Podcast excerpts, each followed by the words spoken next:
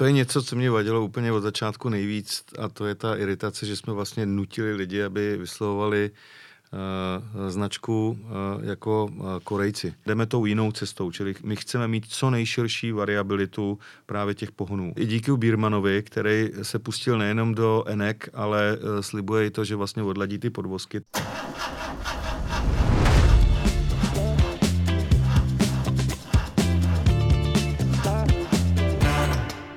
Já zdravím všechny naše posluchače i diváky eh, našeho podcastu autokult.cz. Je tady úterý, tedy další nový díl a tentokrát se vracíme znovu do autobranže, protože tady mám eh, dalšího zajímavého hosta, generálního ředitele značky Hyundai, Martina Saince. Eh, dobrý den, Martina. Dobrý den.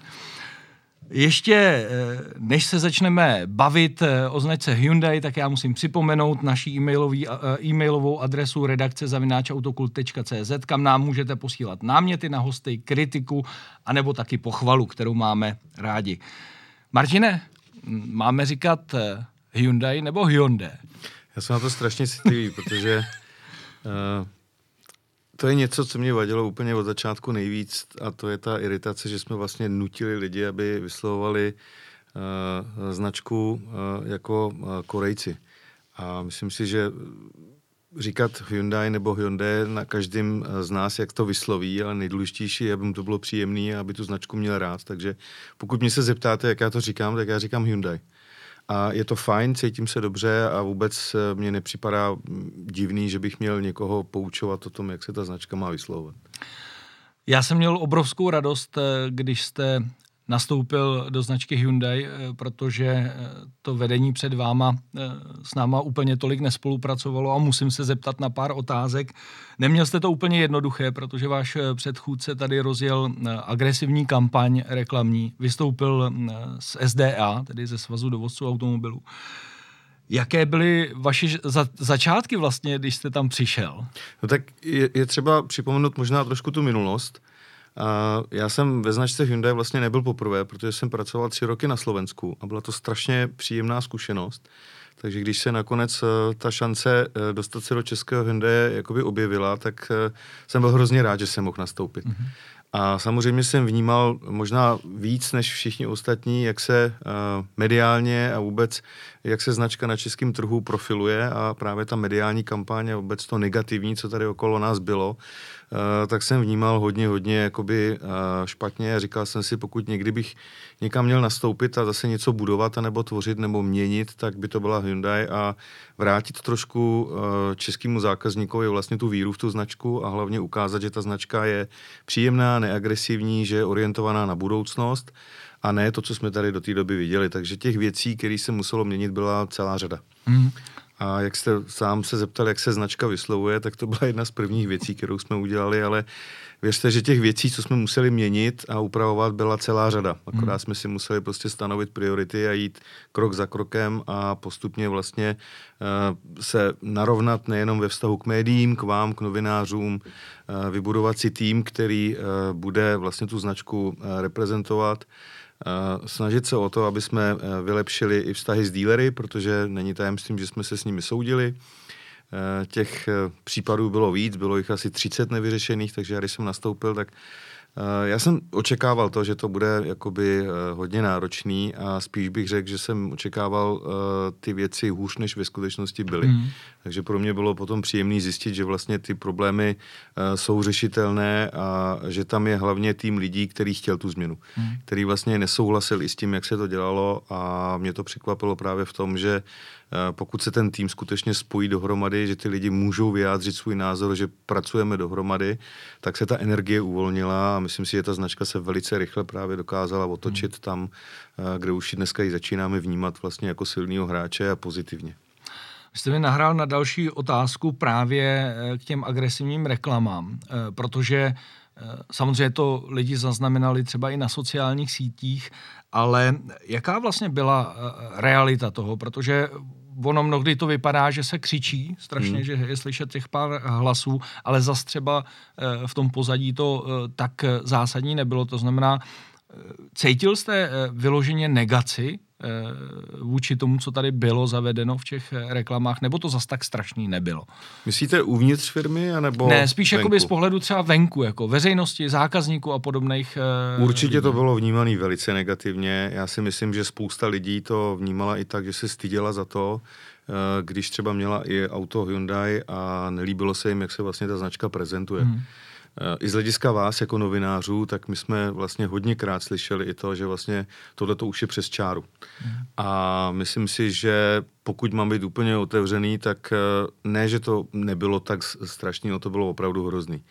A to je něco, co jsme chtěli prostě odstranit a jedna z těch, jako bych řekl, začátku, co jsme udělali, jsme řekli stop a s tím letím nebudeme pokračovat. Hmm. A my jsme se omlouvali těm lidem, protože jsme říkali, tohle to opravdu není vizitka naší značky, nejsme to my, kdo takhle tu značku má budovat a snažíme se o to, aby jsme takovéhle věci už prostě nedělali. Byla to obrovská chyba.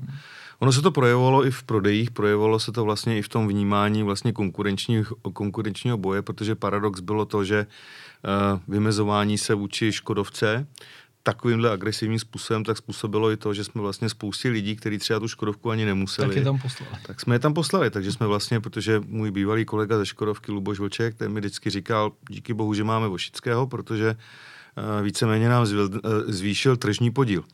A to si myslím, že by neměl být cílem konkurenční značky zvyšovat konkurenci tržní podíl. Takže uh, to je vlastně, jako bych řekl, celá jakoby, eh, řada těch věcí, které eh, se prostě dělali tak, jak se dělali a, a my jsme je prostě zastavili. Mm. Já jsem ještě zaznamenal nevím, jestli to byla pravda nebo nebyla, že u dílerů byly eh, takzvaný domečkový auta nebo domečková auta, se tomu říkalo, což byly vlastně nový auta přihlášený, který se pak prodávali zákazníkům a bylo to proto, aby vlastně se e, navyšoval e, uměle ten prodej, e, nebo ty registrace, hmm. za který pak ten šéf má nějaký ty výsledky. Je to vlastně pravda, nebo nic takového neexistovalo? Pravda je, že jsme měli celou řadu uh, předregistrovaných aut. Nebyly to pouze vozy u dílerů, ale byly to i vozy na importu. Nebylo jich tolik, jak se říkalo, protože ono eh, se ty věci, bych řekl, jakoby hodně přehání a když se to začalo jakoby rozebírat, tak se říkalo, že vlastně tam jsou tisíce aut, které na skladě stojí a, a neví se, co se s nima hmm. bude dít. Já když jsem nastoupil, tak jsme si samozřejmě dělali velmi, velmi jako bych řekl, tvrdou revizi a inventuru toho, eh, co jsme vlastně převzali, ale musím říct, že těch aut zase nebylo tolik. Hmm. Eh, bylo to v řádu, jako bych eh, řekl, úměrného toho, jak je velká ta značka na tom trhu. No a my jsme potom ve spolupráci s dílery jsme jim pomohli hodně, tak jsme ty auta rozprodávali a rozprodali jsme i ty vlastně eh, auta, které jsme měli na importu, takže hmm. byla to otázka možná půl roku a ten problém prakticky přestal existovat. Hmm. Martině, řekněte mi, proč je pro šéfa značky tak strašně důležitý eh, ten počet zaregistrovaných aut, ten souboj o to, jestli jsem první, nebo druhý, nebo třetí, protože já furt jako vidím, že pro toho zákazníka to hmm. není podstatný. Ten hmm. chce kvalitní auto, chce dobrý služby v tom servisu a to je to, co ho zajímá. Ale to, jestli má na okně vzadu nalepeno, jsme importér číslo hmm. jedna hmm. nebo číslo dvě, si myslím, že je úplně jedno.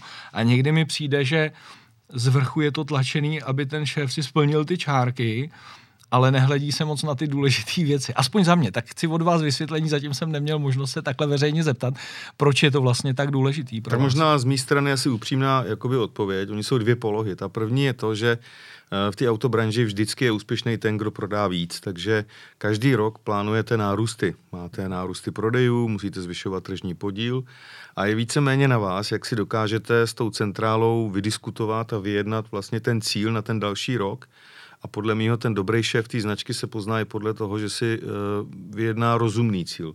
Tak, aby tam byla nějaká konzistence, aby postupně ta značka šla nahoru a jak jste sám říkal, aby se věnovalo uh, hodně úsilí nejenom registraci aut, ale zejména té kvalitě, to znamená práci s dílerskou sítí, rozšiřování dílerské sítě, vztah k těm zákazníkům a to je, bych řekl, eh, něco, co je asi nejdůležitější. Na druhou stranu je pravda taky to, že žádný zákazník se nechce spojovat s neúspěšnou značkou. Mm-hmm. Když si vemete, že by třeba Škodovka nebyla na jednou číslo jedna, byla by na jednou číslo pět, tak spousta zákazníků si řekne, že prostě něco se děje špatně. Mm. A Bůh ví, co s těma autama je, že ty lidi to nechtí. A to se nebudu si brát do úst Škodovku, může to být Hyundai a Hyundai, když půjde z číslo 3 a spadneme na číslo 10, tak se řekne, vždycky jsme uh, říkali, že ty auta nejsou úplně nejlepší. Hmm. Čili skutečně platí i to, že ten zákazník, my jako lidi se chceme vždycky spojovat uh, s těmi úspěšnými. A vždycky úspěšný je ten, kdo je první, druhý nebo třetí. Hmm. To má něco do sebe. Tak to je prostě. obou těch pohledů. Koho v současné době eh, považujete za největšího konkurenta? Protože ono to je trošičku eh, pro mě taky svázaný s tou historií, protože eh, předtím jsem měl Hyundai tak jako porovnával jsem ho s Peugeotem, Renaultem, hmm Teď mně přijde, eh, a teď mluvím především o produktu, eh, že postoupil o dost výš. Mm-hmm. Změnilo se něco i třeba v pohledu vnímání konkurenta u vás jako ve značce? Pro českého zákazníka je velice složitý dneska říkat, že pro Hyundai není Škodovka konkurent, protože jsme se velice agresivně vůči Škodovce vymezovali.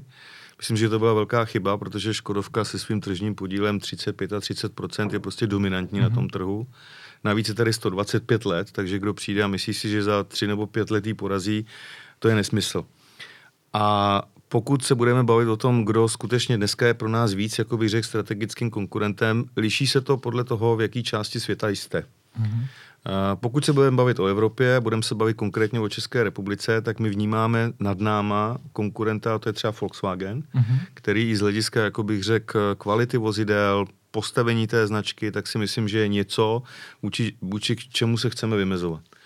Uh, my se nedíváme na konkurenci pouze nad námi, ale i pod námi, protože ty vás taky můžou ohrozit. Mm-hmm. A jsou to zejména francouzské značky, protože když se podíváte na výkon třeba Peugeotu, jeho úspěchu, jeho modelové řady, designu, tak to je značka, která vyloženě si myslím, že je velice úspěšná.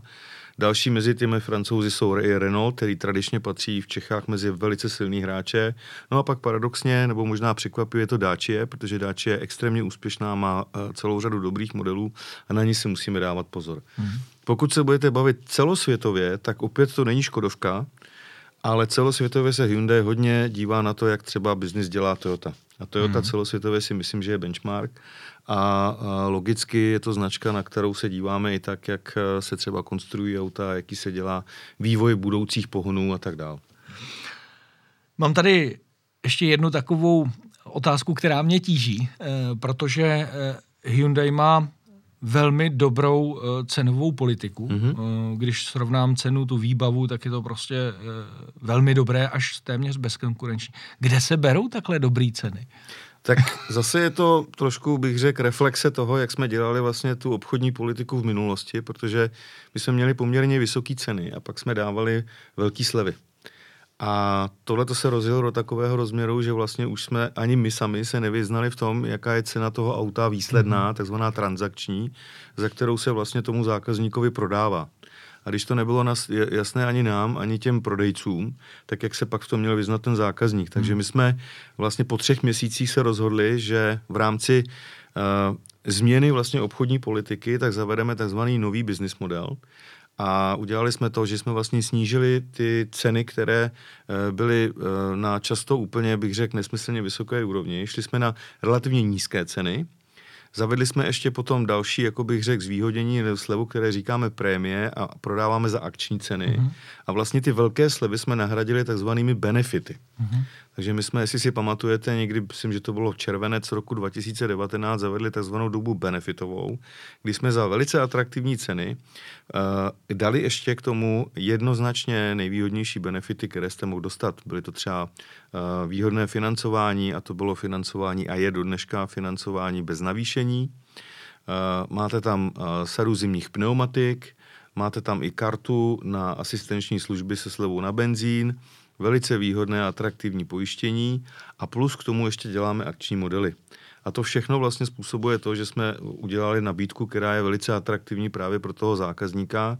A tím důvodem uh, bylo i to, že jsme chtěli vyrovnat vlastně podmínky pro ty dílery. Uh-huh. Tak, aby ani jeden z těch dílerů, ať to byl velký nebo malý, tak nemusel vlastně konkurovat tomu dalšímu dílerovi vedle něj a víceméně se vyrovnali i ty podmínky právě pro to, aby ten zákazník třeba, který si koupí auto v Karlových Varech, tak nemusel jezdit do Prahy, kde dostane třeba lepší cenu, uh-huh. protože ta síla toho dílerství uh, je taková, že prostě ten třeba větší díler uh, v Praze mohl dát prostě lepší cenu. Hmm. Takže tohle to byla dohoda i s dílery, že se to udělá tou formou, takže my vlastně nebudeme dávat, bych řekl, nepředstavitelně vysoké ceny a potom vlastně na tom dílerovi, jak se vypořádá vlastně s tím, že dá tu slevu ale šli jsme tou cestou, že se ty ceny skutečně snížily a obě dvě strany, jak ten importér, tak ten eh, dealer vlastně na tom participoval a dneska máte ty ceny uh, velice atraktivní a místo té slevy máte vlastně benefit. A máte od začátku absolutně jasno, co dostanete. Uh-huh. A snažíme se, aby ta nabídka byla uh, věrná, aby byla férová a když mi řekneme nulový leasing, tak to skutečně je nulový leasing. Když řekneme, že to jsou pneumatiky zdarma, tak jsou to pneumatiky zdarma. Uh-huh. A u toho akčního modelu samozřejmě ta nabídka je ještě atraktivnější, ale ale to, co skutečně vidíte na tom ceníku, tak dostanete. Hmm. Já se zeptám ještě na jednu věc, nevím, jestli to dokážete říct, a to je, z čeho se dneska vlastně skládá cena vozu. Já úplně nechci, abyste mi tady říkal nějaký procenta, jenom spíš, jestli je možný rozklíčovat, že tady jsou výrobní náklady, tady je tohle, tady je distribuce, jestli se dá vůbec dneska říct, z čeho se ta uh, cena toho vozu skládá. Hm, skládá se z toho, že vlastně nakoupíte, nakoupíte z továrny, tomu se říká tzv. FOB To je ta cena, za kterou vlastně my nakoupíme jakoby import eh, vozidla, které pak distribuujeme v České republice.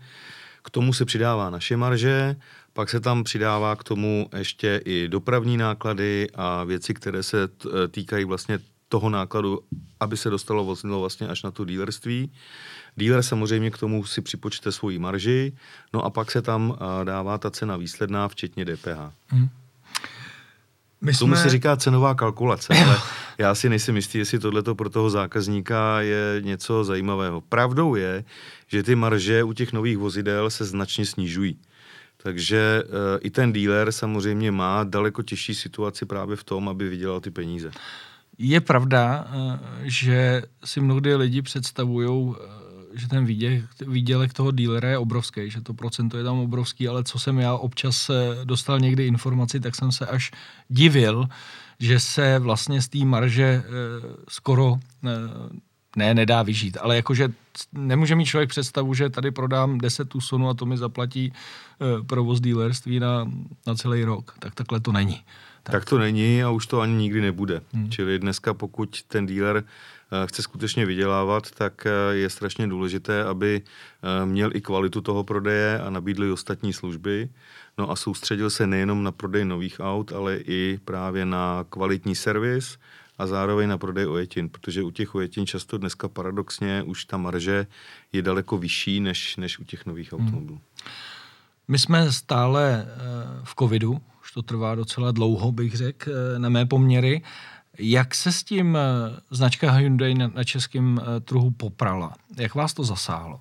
Zasáhlo nás to hodně, úplně jako všechny ostatní. Myslím si, že to byl velký šok, zejména právě v březnu, kdy začal ten první lockdown, tak si myslím, že jsme prožívali ne úplně jednoduchou roli, nebo jednoduchou dobu. A, a navíc ještě potom následovali vlastně i zastavení výroby v, v továrnách, takže eh, se nevyrábělo. A to člověk měl trošku pocit, že vlastně ten svět se začíná opravdu výrazně měnit. My jsme měli strach i o naše dílery, protože uh, tam si myslím, že ta situace je mnohem, mnohem těžší, než ji hmm. máme my, protože za náma stojí ta mašina, ta velká továrna, takže pokud třeba my budeme, budeme mít peníze, že budeme mít cash flow, tak samozřejmě ta továrna vás podrží, ale ten dealer v této pozici není. Mm. Takže jsme si hodně hlídali to, aby ty díleři vlastně eh, to cash flow měli. Vytvořili jsme celou řadu, jako bych řekl, podpůrných programů, tak aby se jim pomohli. A musím říct, že mám velký respekt vůči dílerské síti, jak to zvládli. A řekl bych, že to bylo pro mě největší překvapení toho právě, jak eh, dokázali vlastně tu situaci přežít, doslova do písmene a drží se dál a dokonce i v této těžké době dokážou prodávat. Mm. Je to ale to o tom, že se navzájem posloucháme a že tam je vlastně, bych řekl, taková spolupráce v tom, že my jim neustále se snažíme pomáhat eh, i třeba v době, kdy je zavřený showroom, tak oni prodávat musí, protože eh, pokud by neprodali, tak nepřežijou. Čili musí vypustit lidi, ta firma by se zavřela a byla by to obrovská škoda. Mm pro nás, pro všechny. Takže vytváříme online prostředí, snažíme se jim dávat eh, podmínky na flítový prodej a tak dál. Čili je to symbioza a musím říct, že ani jeden z těch našich dílerů, i po té těžké době, ze které jsme vlastně vyšli, eh, tak se nám podařilo vlastně přežít a ani jeden z nich vlastně neodpadl a naopak eh, už se všichni těšíme, až se zase vrátíme do normálu. Když takhle mluvíte s těma dílerama, Zaznamenali jste nějakou změnu třeba chování těch zákazníků? Opravdu začali vnímat online prodej, snaží se komunikovat víc přes to, prodávají si takhle auta, nebo, nebo třeba přešli víc na ty bojetý auta? Jaká je změna českých co nám zákazníků? Říkají, co nám říkají naši díleři, tak je zajímavý, že uh, mi říkali, že vlastně uh, ten tlak na tu cenu, který se právě z začátku, když přišla ta první vlna toho covidu, během toho prvního lockdownu, jak se dělali ty velký předpoklady, že budou obrovský slevy a že teď ty automobilky budou vyprodávat, tak se to nestalo. Naopak díky tomu, jak se ty továrny doslova zastavily, protože se narušili ten dodavatelský řetězec a tím pádem se vyrobilo i míň aut, uh-huh. tak vlastně ty zákazníci začali reagovat tak, že chtěli auto. Uh-huh. A byli rádi, když ho dostali, takže nakonec ty díleři ani nedávali takový slevy. Což právě paradox je, že právě tahle ta doba přinesla úplně takovýhle obrat, uh-huh. který nikdo nečekal. Uh, online prostředí určitě ano, protože pokud se budeme bavit o tom, že bude nějaký postcovidový období, tak to bude skutečně v tomhle ohledu, bych řekl, uh, ty věci se budou vyvíjet jinak. A to tak, že vlastně na ten online, na ten internet, na to, že objednáváme a kupujeme, tak jsme si trošku víc zvykli. Nedojde k tomu, že by se o 180 stupňů změnil svět a najednou jsme začali prodávat auta přes internet, ale myslím si, že to tomu hodně pomohlo, že vlastně lidi se naučili vlastně s tím internetem víc pracovat a trošku bych řekl, že mu uvěřili. Dneska mm-hmm. už se mhm. nekupuje pouze jídlo, ale dají se objednávat i auta. A my jsme toho živý důkaz. Mm. Myslíte si, že se třeba ta situace eh, dotáhne dál, eh, nebo dokážete si představit, že ten člověk opravdu eh, koukne na ten web, hmm. najde si tam to auto, protože dneska se tam může najít veškeré informace, že by si ho i objednal a že by to doputovalo tam, že, že ten dealer by mu ho třeba přivez domů, že až tam by se dostala ta změna toho prodeje, samozřejmě po zaplacení. Já si myslím, že uh, jít a objednat a koupit a zaplatit auto přes internet, to je, bych řekl, ještě daleko před náma. Protože tohle to ještě nenastalo, nenastane. Uh, živě si umím představit, a už se to dneska děje, že ty lidi skutečně jdou na takzvaný car konfigurátor, kde si to auto naspecifikují.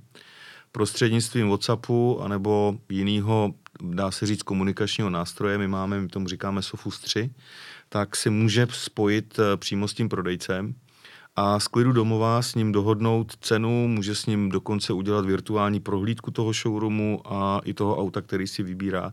Ať je to nový auto, anebo je to skladový auto. A může si skutečně prostřednictvím toho onlineu to auto objednat.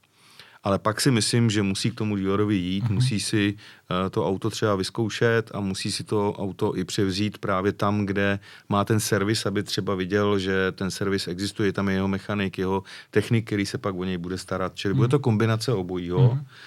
A myslím si, že uh, tohle to bude trend, který se bude dál jako velice rychle rozvíjet a rozšiřovat a možná právě jedna z těch pozitivních věcí toho covidu je, že jsme si právě na to online prostředí trošku víc zvykli. Mm. Eh, v tom covidu já jsem zaznamenal eh, nějakou pomoc eh, Hyundai různým institucím. Tady hmm. třeba můžeme vidět auto, kde je napsáno díky všem zdravotníkům. Hmm. Řekněte mi, jak Hyundai pomáhal v České republice. To bychom měli několik úrovní, protože my jsme si řekli, že vlastně čekat na to, až to skončí, anebo uh, jak to vyřeší vláda za nás, za všechny, tak si myslím, že je trošku, bych řekl, nefér. Takže jsme šli po té úrovni spolupráce s továrnou s Nošovicemi a řekli jsme, že budeme pomáhat eh, nejenom nemocnicím, ale pokusíme se vymyslet i něco, co by pomohlo jakoby eh, České republice jako celku a ta továrna má daleko větší sílu.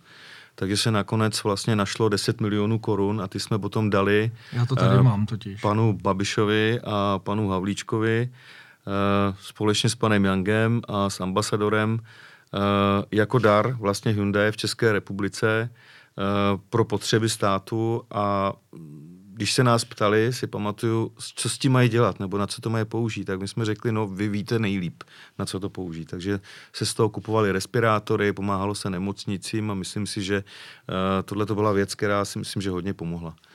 To byla jedna věc. Ta druhá, to už byla naše interní aktivita, jsme zjistili, že vlastně i ty uh, zdravotníci a doktoři, tak uh, jsou v té práci od rána do noci a často mají stíženou mobilitu. I ty nemocnice musely vlastně používat auta na, na přesun a převoz různých věcí, takže jsme se rozhodli, že vlastně jim dáme na určitou dobu zdarma auta, které pak mohli používat a měli jsme to v, jednak v Motolské nemocnici, v Ostravské nemocnici. Prakticky po celé České republice jsme právě poskytovali jako poděkování za to, co pro nás dělají právě tyhle ty vozy. Hmm. A bylo to docela populární. Eh, byli rádi, protože si to auto mohli jednak eh, vyzkoušet a hodně jim to pomohlo eh, v té mobilitě. Na druhou stranu spousta z nich nakonec získala i trošku jinou představu o tom, co Hyundai je a říkali, to auto vůbec není špatný a dokonce to pomohlo i jakoby ty auta prodávat. Hmm. Takže to bylo hrozně fajn. Ale chcete mi říct teda, Martine, že že premiér a ministr obchodu a průmyslu se vás zeptali, co mají dělat s deseti milionem. Já si myslím, že to byla uh, otázka spíš slušnosti protože se ptali, co byste chtěli, aby jsme vlastně za těch 10 milionů nakoupili. Jo. A tehdy vím, že jsme tam seděli a právě jak jste ukazoval tu fotku, tak jsme říkali, no já si myslím, že byste vy měli vědět, na co to potřebujete nejvíc. Takže byli hrozně rádi, že jsme si eh, vlastně jakoby ne- nediktovali, neurčovali podmínky. Jo. Že jste jim to nabídli vlastně. Že jsme jim to nabídli, hmm. ať si opravdu jakoby vyberou, co, co potřebují. Hmm.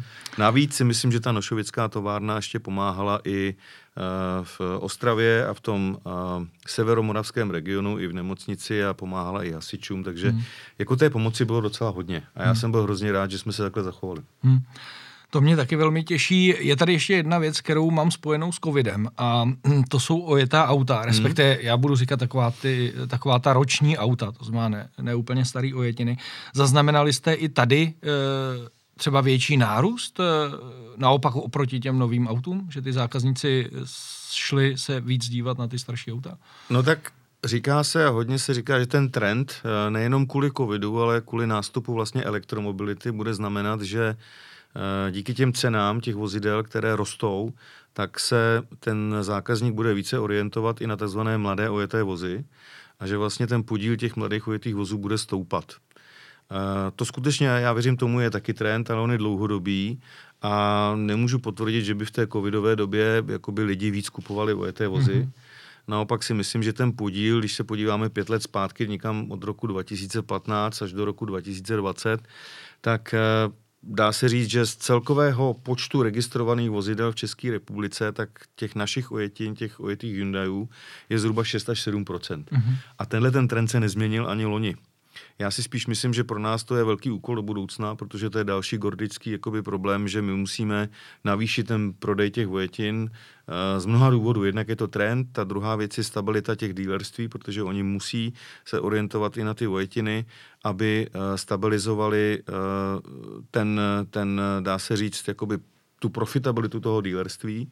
No a zároveň si myslím, že to je i cesta k novým zákazníkům a to nemůžeme ignorovat. Hmm. A proto tam taky vidíte to logo, jmenuje se H Promis, protože my jsme vytvořili, eh, bych řekl, svoji vlastní značku právě na prodej kvalitních vojitých vozidel a tohle to velice intenzivně budujeme. Hmm. Problémem u značky Hyundai je ten, že máme nedostatek těch aut protože ta lojalita těch, eh, těch zákazníků je poměrně velká a ty auta se nevrací, čili oni se uh, hodně uh, zůstávají vlastně, nechávají si je v rodinách a zůstávají vlastně doma.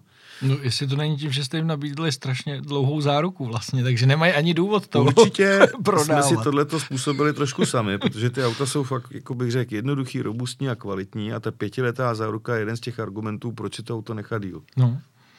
Eh, prodává Hyundai víc do soukromého nebo privátního segmentu nebo do toho firemního?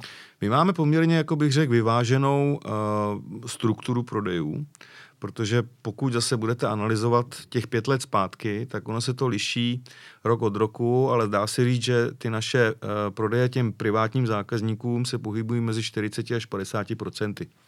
My teď hodně investujeme i do toho, aby jsme se prosadili ve flítových prodejích, protože díky tomu uh, způsobu, jak se před tou změnou vlastně realizovaly ty prodeje, tak uh, firmní zákazník a zejména spolupráce s leasingovými společnostmi nebyla úplně, bych řekl, mm. prioritou číslo jedna protože jsme měli dost konfliktů i s leasingovými společnostmi, takže vlastně to narovnání těch vztahů a ten začátek té výraznější spolupráce, tak se vlastně datuje až do toho roku, druhá půlka roku 2019-2020. Rok 20 byla pandemie, takže se dá říct, že ten trend teprve nastane. Nicméně uh, umím si živě představit, že ten podíl uh, firemní klientele zůstane uh, dál silný, protože my jsme retailová značka a chceme jí zůstat, protože to z hlediska právě stability prodeje, ale i ziskovosti, tak je hrozně důležitý. A chceme mít ten podíl okolo 40% a prodej uh, firmním základníkům by měl tvořit tak 60%. To si myslím, že by měl být takový, dá se říct, cílový stav. Mm. A my na to vlastně nastavujeme i tu obchodní strategii, tak aby jsme do těch dalších pěti let se do tohohle stavu dostali. Hmm. Samozřejmě předpoklad je, že ten celkový objem poroste v závislosti na tom, jak se bude vyvíjet vlastně celý ten trh z hlediska objemu. Poslední otázka k tomu covidu. Eh, dá se vůbec, eh, Martin, dneska plánovat, eh, kolik za rok prodáte aut, když člověk neví, kdy se otevřou showroomy? Je to těžké. Já si myslím, že třeba v loňském roce jsme se hodně uh, snažili a vlastně reakce, ta první byla, že jsme každý týden vlastně plánovali, co bude ten další měsíc a další uh, kvartál. Uh, myslím si, že jsme se docela strefili, takže já jsem byl docela rád, že jsme to dokázali odhadnout.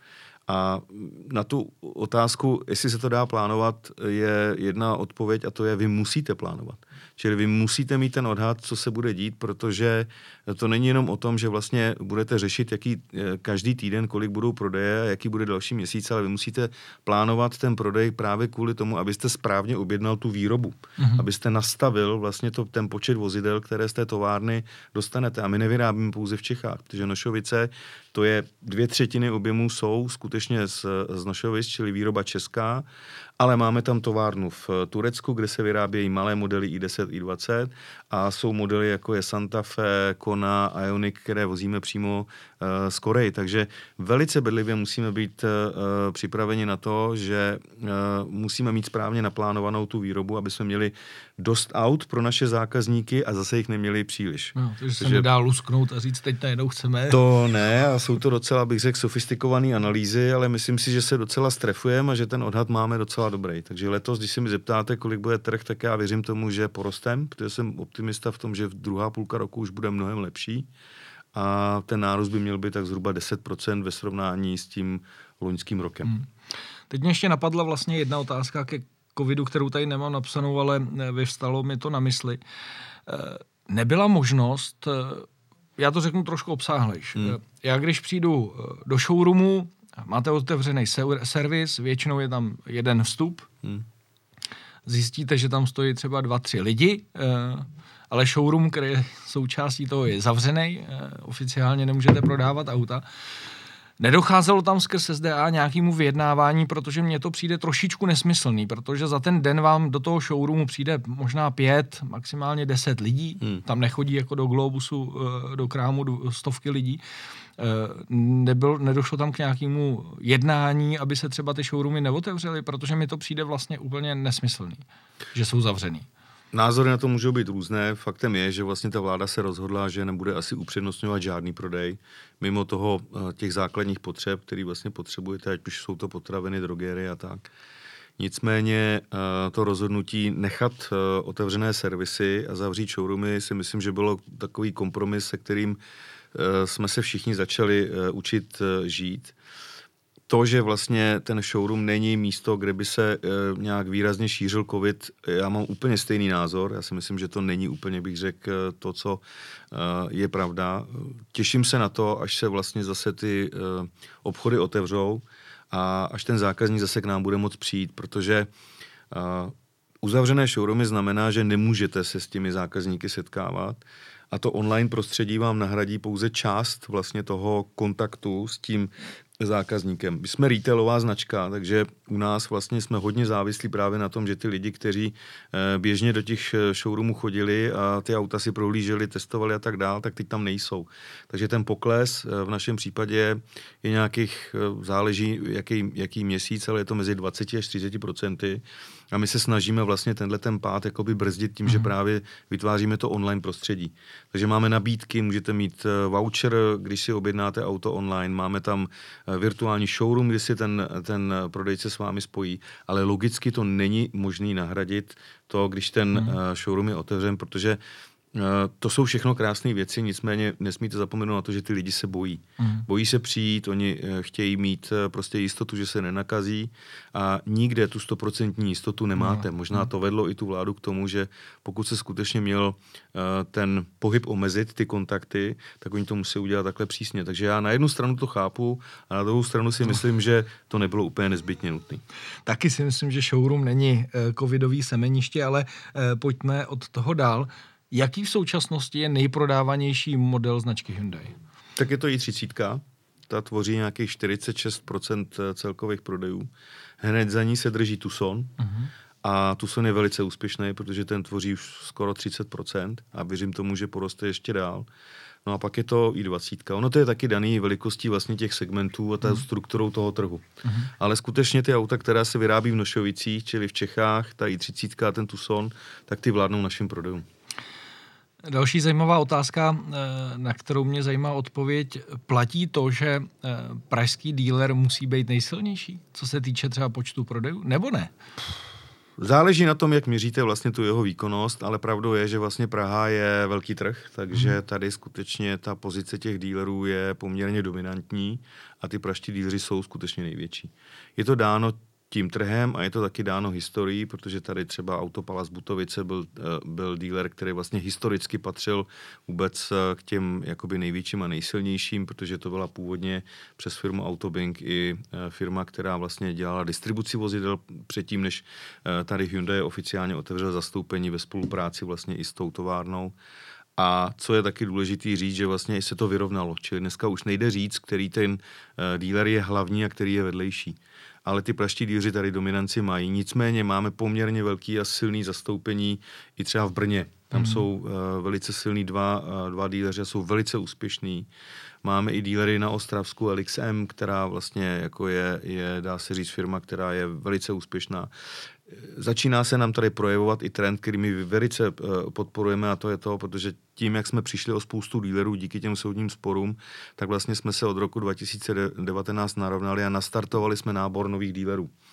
A dáváme hodně přednost eh, těm našim současným dílerům a ty současní lídři vlastně začali investovat a budují vlastně no. druhé i třetí mm. dílerství, mm. což je strašně pozitivní trend, protože vždycky je lepší, když máte méně majitelů, a silnějších partnerů s více prodejními a servisními místy. Mm. A to se nám daří, takže mm. z tohohle já jsem strašně rád. Dokonce i někteří uh, z těch zrušených dílerů, tak my jsme říkali, pojďte se dohodnout, protože uh, tenhle spor byl nesmyslný, uh, musíme se navzájem srovnat, ale uh, Kdybyste chtěli, můžete se vrátit. A to mm. si mhm. myslím, že se nám teď začalo taky dařit, takže máme dva partnery, kteří uh, s námi chtějí jít a jeden už otevřel.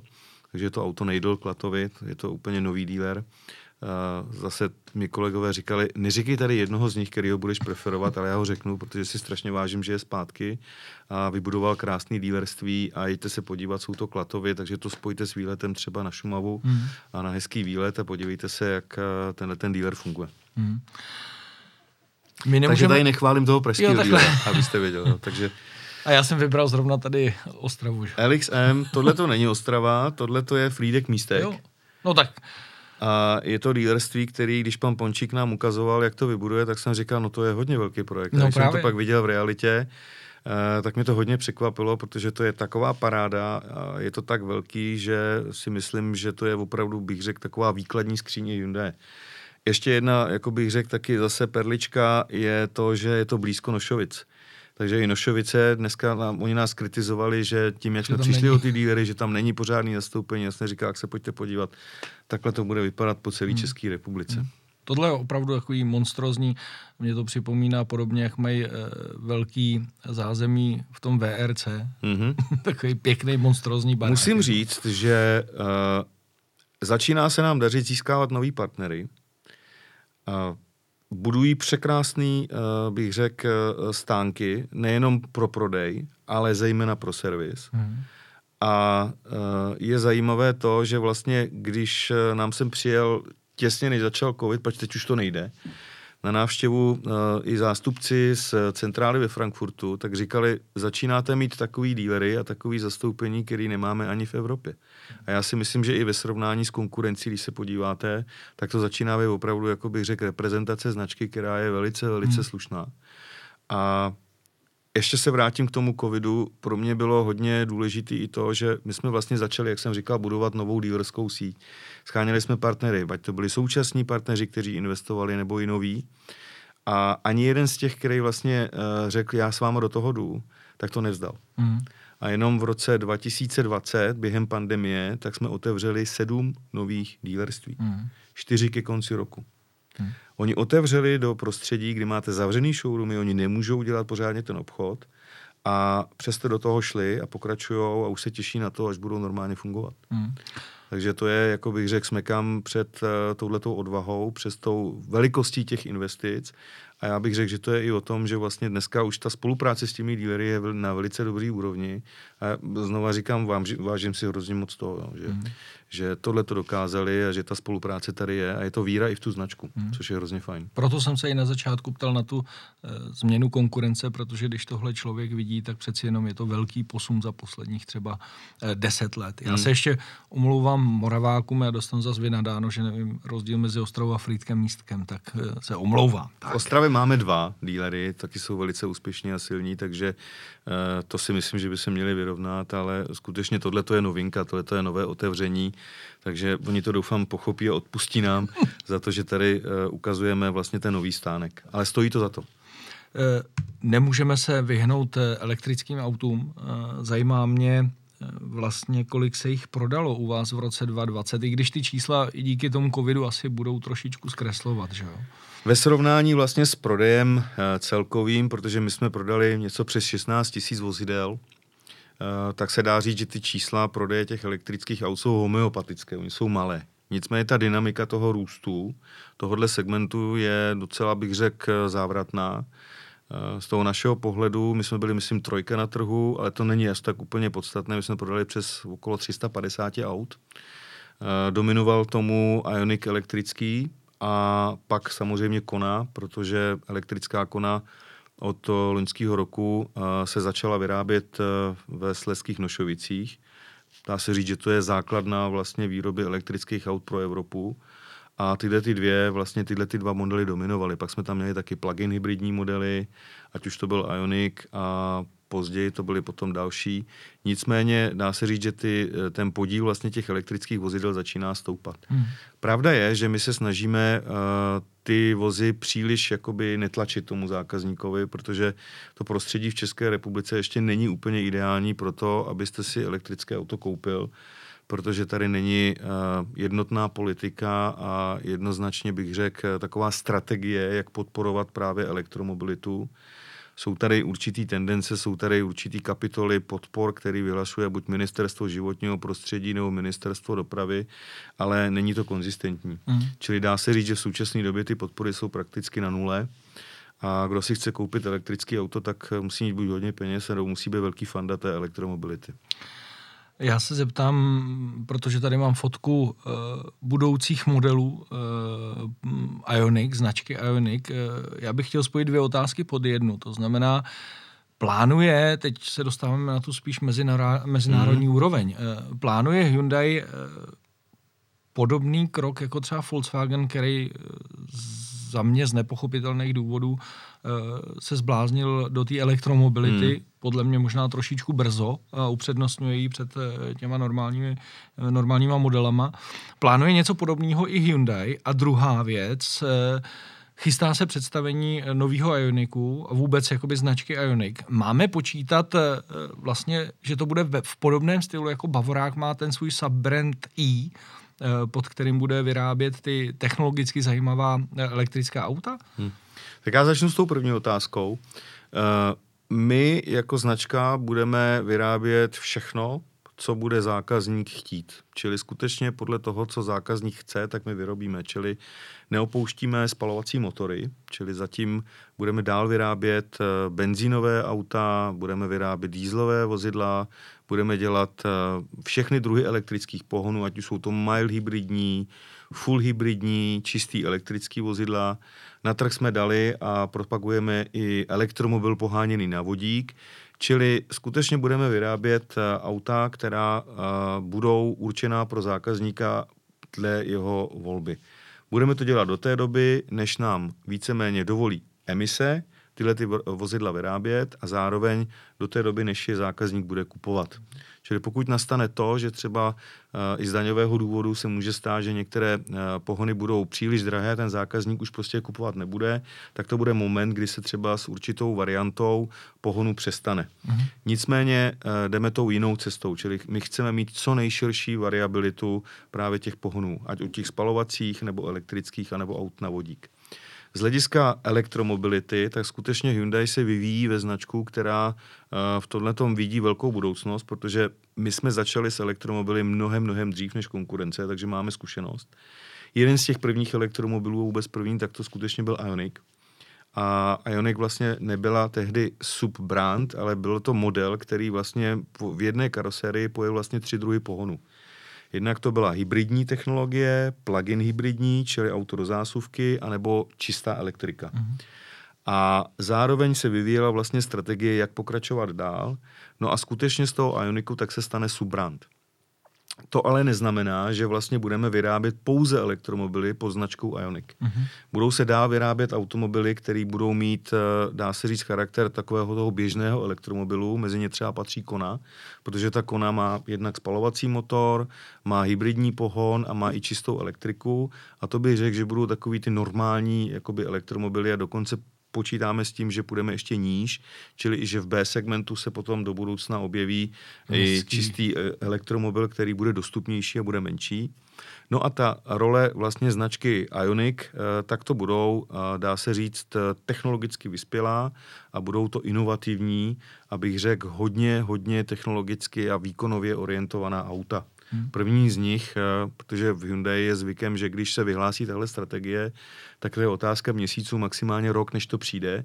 Takže v letošním roce na jaře vlastně uvidíme to, co vidíme tady napravo. Je tam ten krásný automobil Koncept 45, bude se jmenovat Ioniq 5. Mm-hmm. To byl to vlastně ten první vysokovýkonný a technologicky vyspělý elektromobil právě pod touto novou značkou. Uh, nalevo pak je uh, model, který se jmenuje Profesy. Zase je to auto, které uh, přijde, bude to vysokovýkonný sedan, uh, který bude trošku ala Porsche mm-hmm. velikostně a bude to uh, auto, které se bude jmenovat Ioniq 6, ten přijde za rok, no a do třech let pak dáme to velké SUV, což bude monstrózní velké SUV, čistě elektrické mm.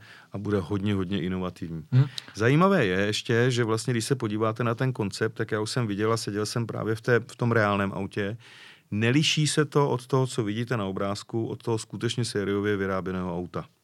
Čili je to skutečně, ten koncept 45 je hodně blízko realitě. Ten, kdo si bude chtít o tom autě zjistit víc, počkejte si do 23. února, protože nastane světová premiéra a o tom autě pak uvidíte úplně všechno. No, popravdě eh, mě to strašně eh, těší vlastně eh, tenhle směr. Hmm protože já můžu říct, že tím Hyundai bude vlastně konkurentem BMW. Nikdo jiný takovýhle subbrand, který by cílil na elektrická auta a technologická hmm. auta, tam je především jde o technologie, i designově zajímavá, protože mě se zrovna koncept 45 nebo studie 45 se eh, strašně líbí. Je to čistý, zajímavý auto. Čistý tak, puristický no, design, hrozně hezký no, auto. Takže eh, v tomto směru mě Hyundai strašně potěšil. Teď mám pro vás takovou...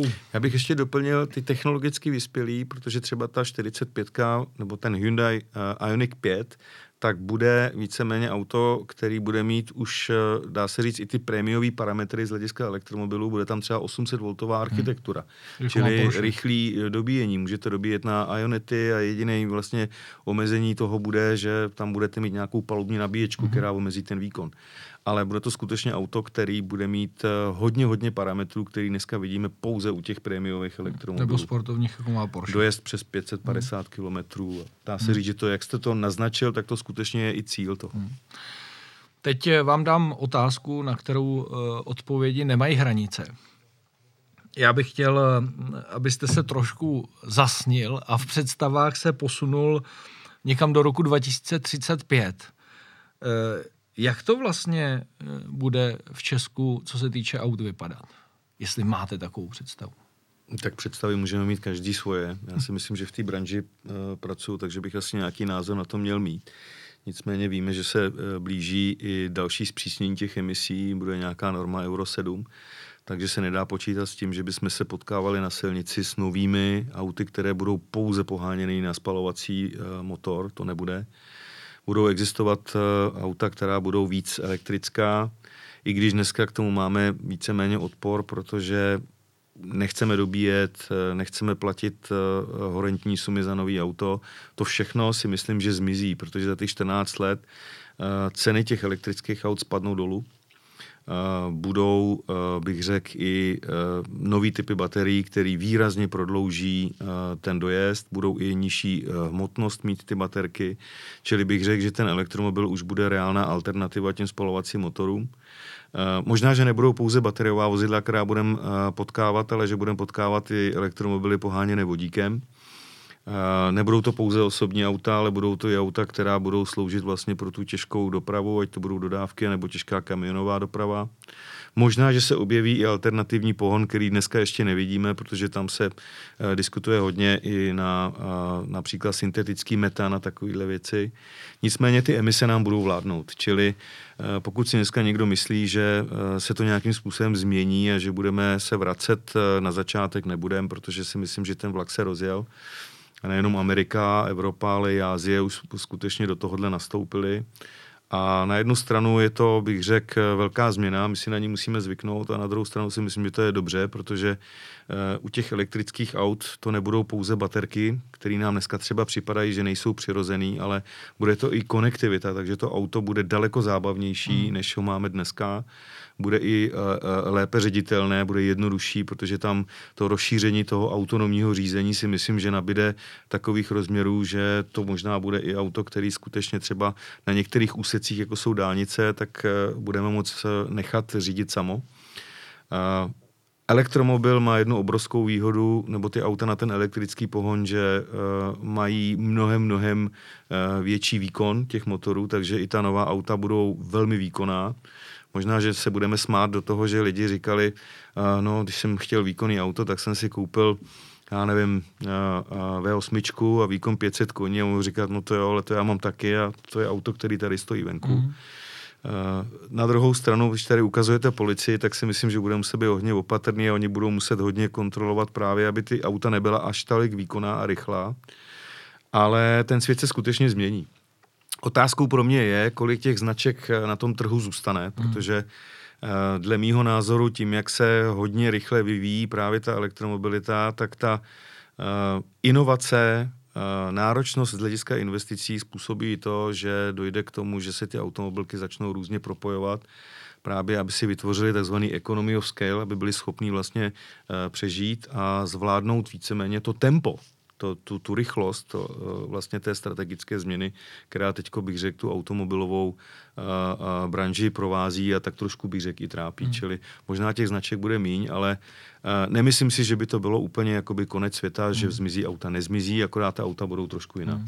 To si myslím, že je zrovna důvod uh, PCA a FCA. Přesně se združují podle mě kvůli důvodu vývoji a investicí do, do těch nových technologií. Takže se bát nemusíme prostě.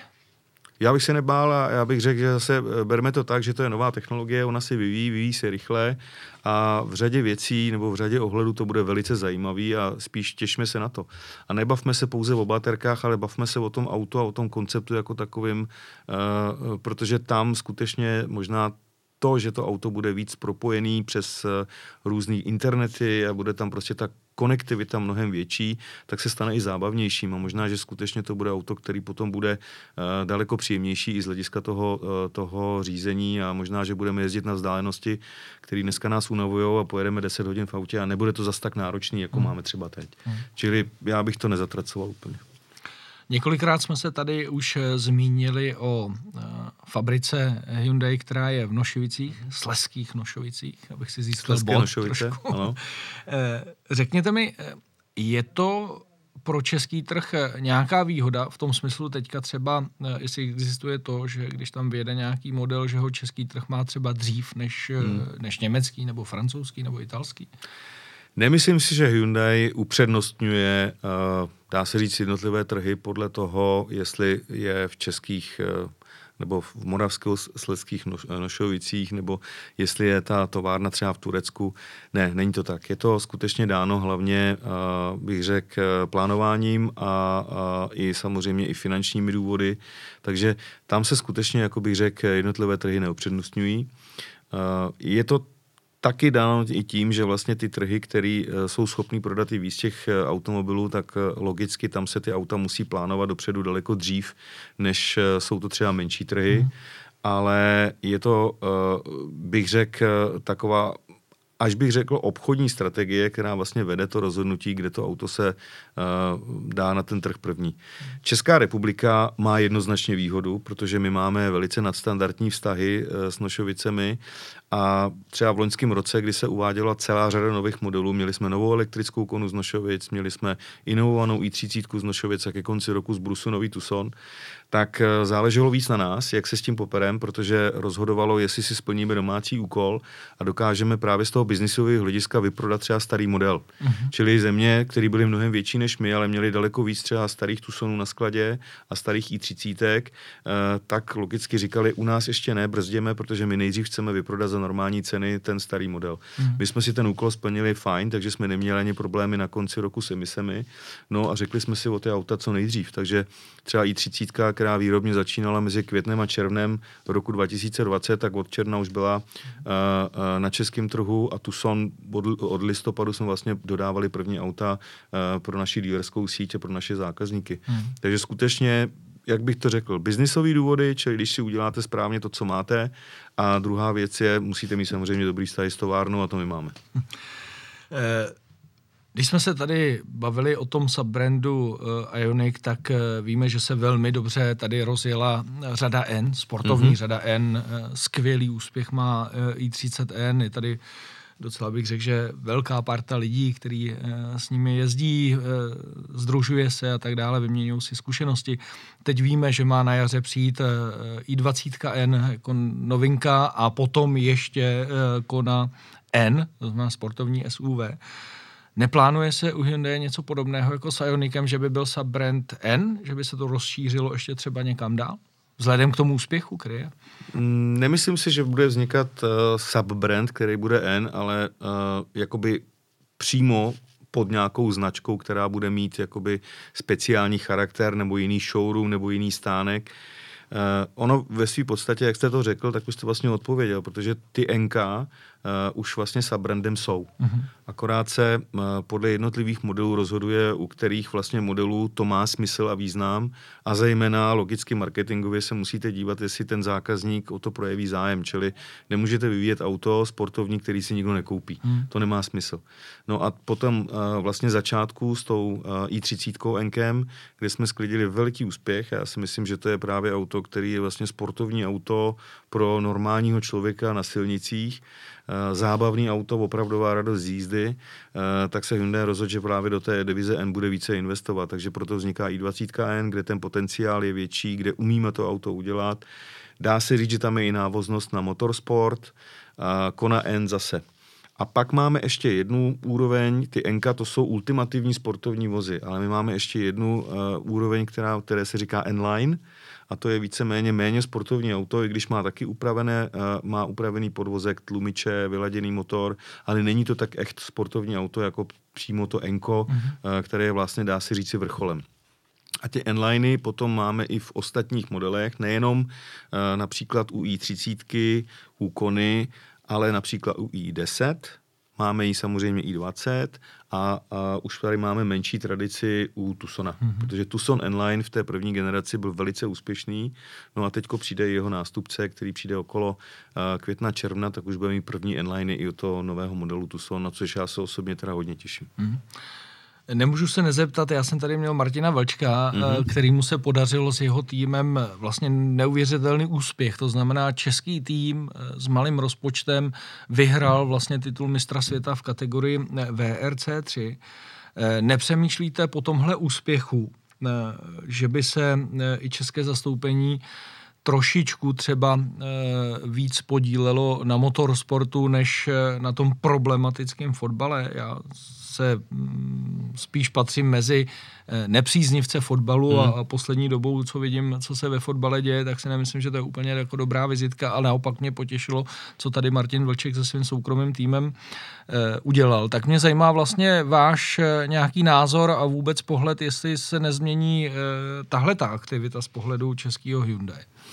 Uh, já bych to rozdělil, jsou dvě oblasti. Uh, Nemyslím si, že český fotbal by měl být eh, díky tomu, co se teď děje, nějakým způsobem úplně zatracován, protože eh, nemyslím si, jestli zaslouží ten národní tým a vůbec ty hráči i za ty výkony, které odvádějí, tak aby jsme odsuzovali.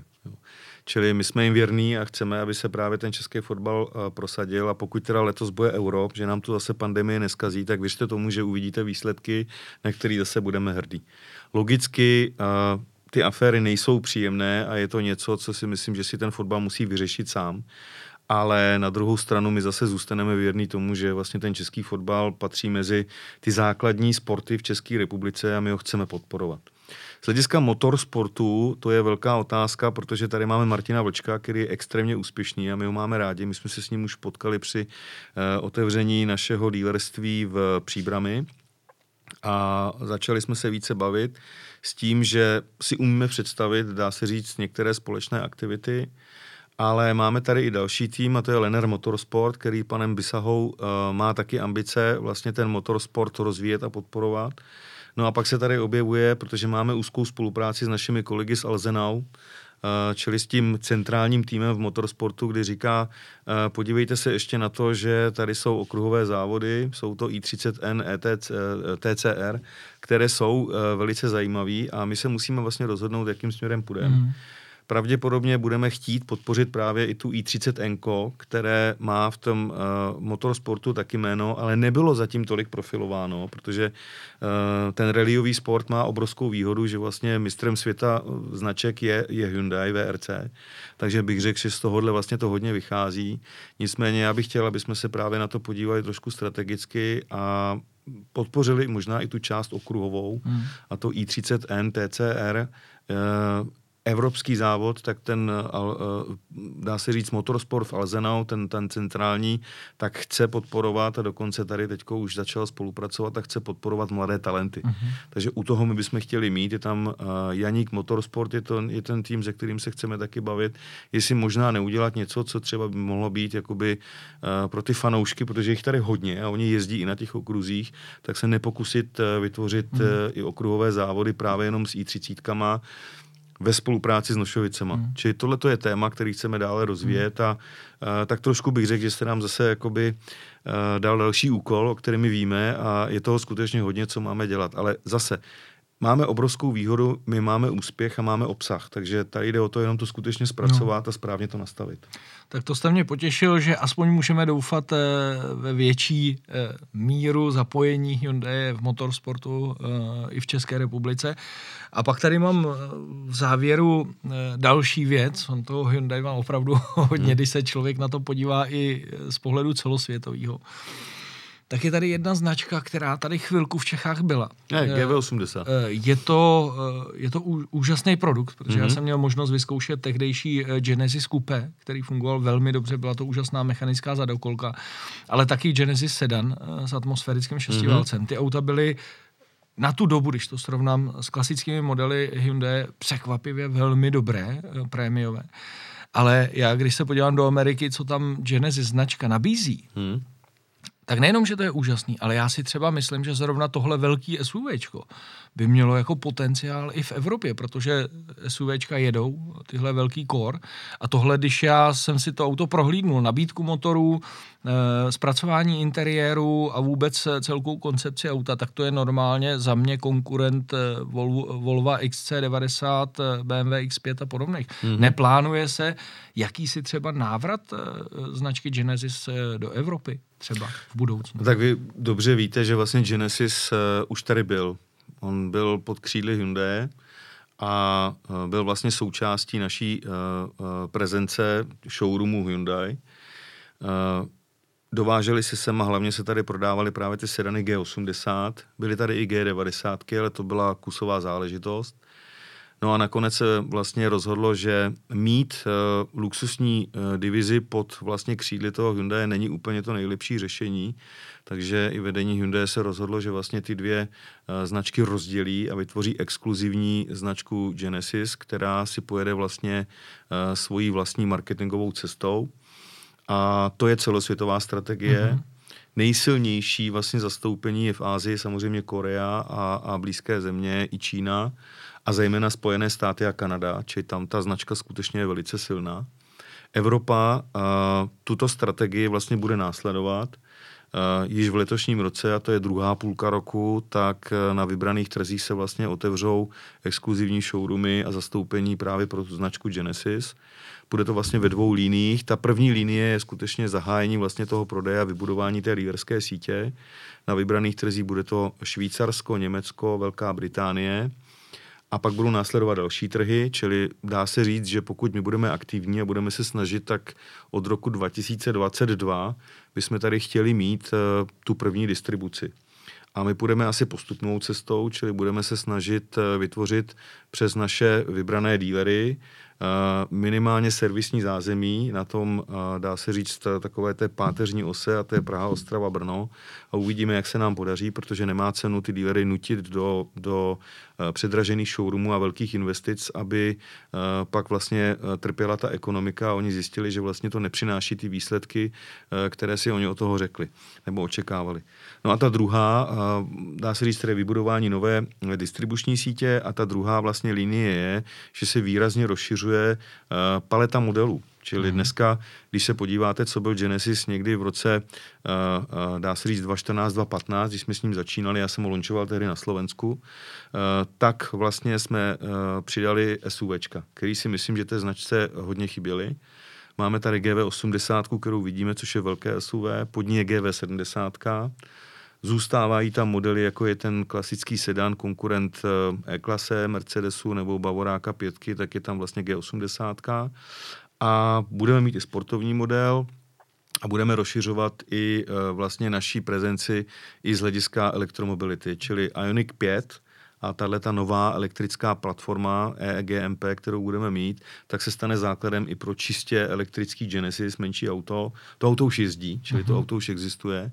No a já se těším na ten sportovní jakoby model, protože když si pamatujete, tak Genesis Coupe, no. to bylo sportovní auto, mělo to uh, vidlicový šestiválec a bylo to super auto. Jedno z prvních vlastně uh, Hyundai, který jsem řídil, byl jsem z něho nadšený, protože to bylo jak Mustang, o to bylo syrový, uh, drsný, prostě motoricky uh, vyspělý auto. Mohli bychom diskutovat, jestli tehdy měli Eh, měli vlastně, bych řekl, jízdní vlastnosti na úrovni, který by to člověk od takového auta očekával. Já do toho musím skočit. Já si myslím, že mělo, protože no. za mě, my jsme to auto měli strašně rádi, byla hmm. to mechanická samosvorka, eh, zadokolka se samosvorným diferenciálem. Naopak právě ty jízdní vlastnosti byly úplně skvělý ale přišlo to moc brzy, protože v té době ještě nikdo od značky Hyundai nečekal takhle dobrý sportovní auto. Podle mě dneska už by ten výsledek byl jiný, kdyby to auto tady bylo. No já právě chci říct eh, i díky Bírmanovi, který se pustil nejenom do Enek, ale eh, slibuje i to, že vlastně odladí ty podvozky, tak se těším právě na tu sportovní variantu, která už bude mít eh, ten podvozek a řízení naprosto bezchybný. No, to jsem rád, Martin, že jste mi na závěr tady rozsvítil oči, jak tím motorsportem, tak i značkou Genesis, protože se mi to strašně líbí. A aby jsme... musíme být trpěliví, musíme mít čas a musíme to udělat pořádně. To já si myslím, že docela jsem, tak ještě mám roky, že tady vydržím nějakou chvilku, tak si na to rád počkám. Já vím, ale ten, že nejste sám, kdo se na to ptá a nejste sám, kdo se ptá na tohleto auto, protože ty zákazníci už se rojí a my říkáme, počkejte, ještě to není ani v Německu, takže mm skutečně ta druhá půlka roku, tak věřím tomu, že už některé ty první vozy sem budeme dovážet, ale musíme nejdřív mít tu jistotu, že můžeme pod číslo jedna a že je servisní hmm. zázemí, tak aby jsme tady tak kvalitnímu hezkému autu dali i kvalitní servis. Ale můžu jenom podotknout, že je vidět, že eh, ty značky tady v Evropě takhle přemýšlely, protože i Lexus už plánuje, že sem přiveze ten největší eh, model toho SUV, hmm. to Elixo Lexus, to znamená na základě Land Cruiseru je vidět, že ten eh, potenciál a ta poptávka tady po těchto těch autech určitě je. Ten trh tu je a myslím no. si, že Genesis opět zase pomůže i značce Hyundai uh, zlepšit tu image, kterou vlastně tady v minulosti měl. No, teď na závěr ještě k vám. To znamená, uh, vlastně, jaká byla vaše pracovní cesta, protože jste to už řekl, Hyundai není eh, vaše první štace, ani tam nejste poprvé. Hmm. To znamená, uh, zkuste nějak trošku stručně a rychle říct, kde jste všude působil, co se týče aut a automobilek třeba. Tak co se týče aut, tak já jsem přišel vlastně, já jsem strojař a, a jsem autář, takže k těm autům mám, jako bych řekl, hodně blízký vztah proto taky to, že jsem se do těch aut jakoby dostal, uh, asi není náhoda. Já jsem začínal se značkou Volvo, tam byla vlastně moje první zkušenost, bylo to někdy v roce 1997. Uh, pak jsem uh, odešel a pracoval jsem pro Škodu Auto, kde jsem byl 6 let. Od té doby znám spoustu kolegů ze Škodovky, kteří teď seděli na té druhé straně a, a, a byli a jsou uh, mými konkurenty, ale zároveň kamarádi. Pak to byla srdeční záležitost, protože ze Škodovky jsem odešel do BMW, protože jsem dostal nabídku dělat tady šéfa zastoupení. A taková nabídka se neodmítá. Byly to čtyři velice zajímavé a krušné roky mýho, jako bych řekl, autorského, ale hlavně manažerského života. No a pak už přišla vlastně nabídka na Hyundai, čili když jsem z BMW odešel, tak jsem šel na Slovensko, tam jsem byl tři roky a teď jsem se vlastně vrátil. Pracoval jsem taky pro značku Mitsubishi, protože to byla další moje srdeční záležitost a tam jsem si taky vytvořil, bych řekl, docela hodně, bych řekl, přátelský vztah. A měl jsem taky na starosti dílerskou síť, mhm. protože mm-hmm.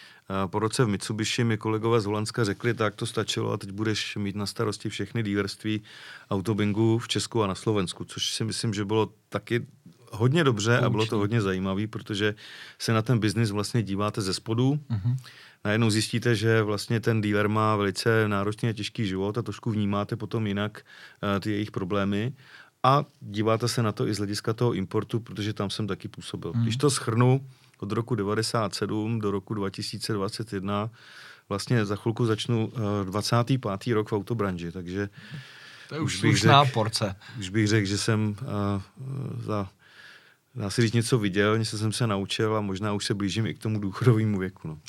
Jste říkal, že jste autař, eh, máte strojárnu. Jak se díváte na staré auta, na veterány? Pořídil byste si něco? Miluji, protože mám velký respekt, jak se ty auta dělaly. Uh, mám rád Youngtimery, ne všechny, ale některý z nich si myslím, že jsou úžasný, protože to jsou auta díky mému věku, se kterými já jsem vyrůstal. Takže teď si myslím, že možná je šance některý z nich třeba mít v garáži. A miluju i auta předválečný a mám obrovský respekt vůbec eh, k českému automobilovému průmyslu, vůbec jak se vyvíjel.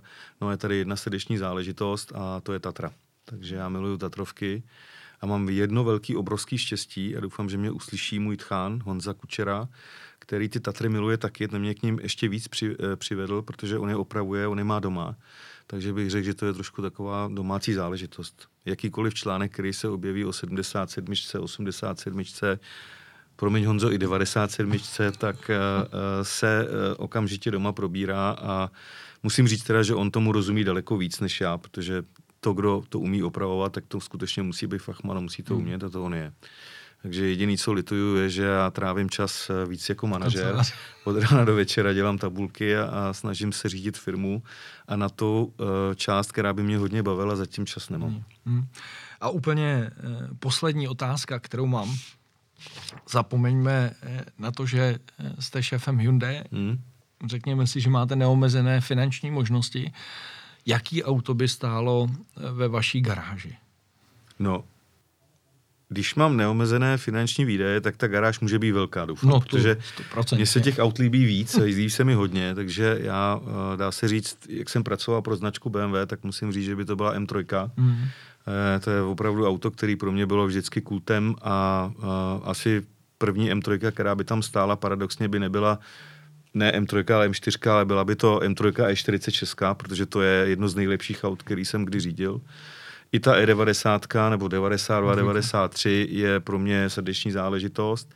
Mám rád i americké auta, hmm. musím říct, že mě třeba oslovuje i Mustang, Ford Mustang GT, uh, Camaro, Chevrolet Camaro, jsou tam i auta, která bych řekl, jsou nejenom uh, takový ty sportovnější jako velký auta, ale jsou tam i menší a historické auta. Třeba kdybych si vzal auto, který bych si tam mohl dát uh, od Volkswagenu, tak by to byl Brouk, protože mm-hmm. to je auto, který psalo historickou nebo automobilovou historii. strašně líbí se mi i Kachna, čili Citroen 2CV, to je taky auto, který bych chtěl mít.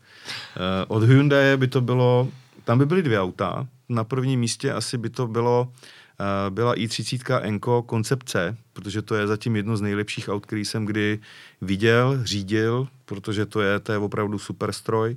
Nejenom kvůli výkonu, ten výkon nemá nějak omračující jako car, jakých 500 koní, ale má 275 koní, kroutící moment 350, ale je strašně dobře sladěný podvozek, převodovka, a motor, což si myslím, že to auto dělá uh, tím, čím je a má, má extrémně dobrý jízdní vlastnosti, je to radost jízdy.